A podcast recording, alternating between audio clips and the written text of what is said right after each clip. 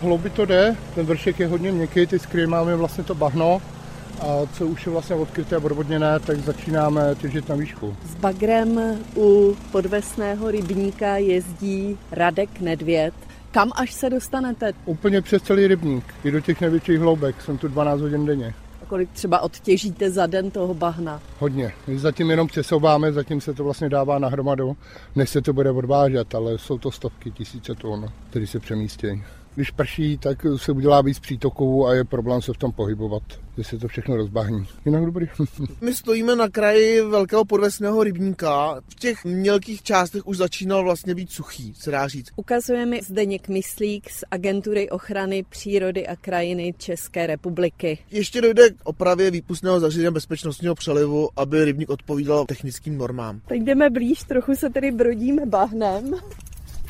Tak jedná se o mokřadní rezervaci. Před námi jsou stromy na břehu rybníka, ale vlevo už je rákosí. S tím se taky něco bude dělat? V porostu rostlin jsme udělali několik 6metrových pásů. Ti ptáci mají snadnější přístup do té volné hladiny, ale opět se můžou rychle ukrýt do toho rákosu, pokud hrozí nějaké nebezpečí. V podstatě se zkrátí uniková cesta a zároveň se nemusí k tomu ještě prodírat skrz nějaký neprostupný porost. Úprava těch průhledů uvnitř orobince je ideální pro takové ty vzácnější druhy kachen, jako je třeba lžičák pestrý nebo čírky. S námi je tu zoolog Vladimír Melichár. Ty rybníky jsou strašně zarostlé a zmizel takový ten biotop přechodu louka, voda.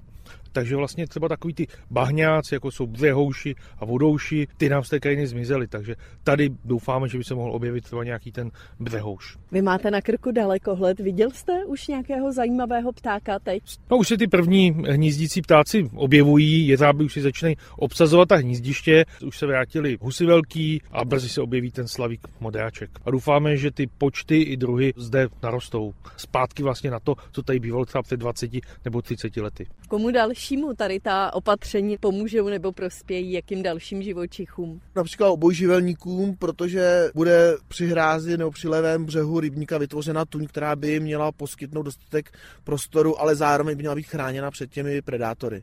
A ještě navíc bude v prostřed rybníka vytvořen ostrůvek umělý, který bude sloužit pro hnízdění opět jiných druhů, které mají rády otevřené prostranství. Například razci by se zde mohli objevit, slípka zelenonohá, chřástal vodní a podobně.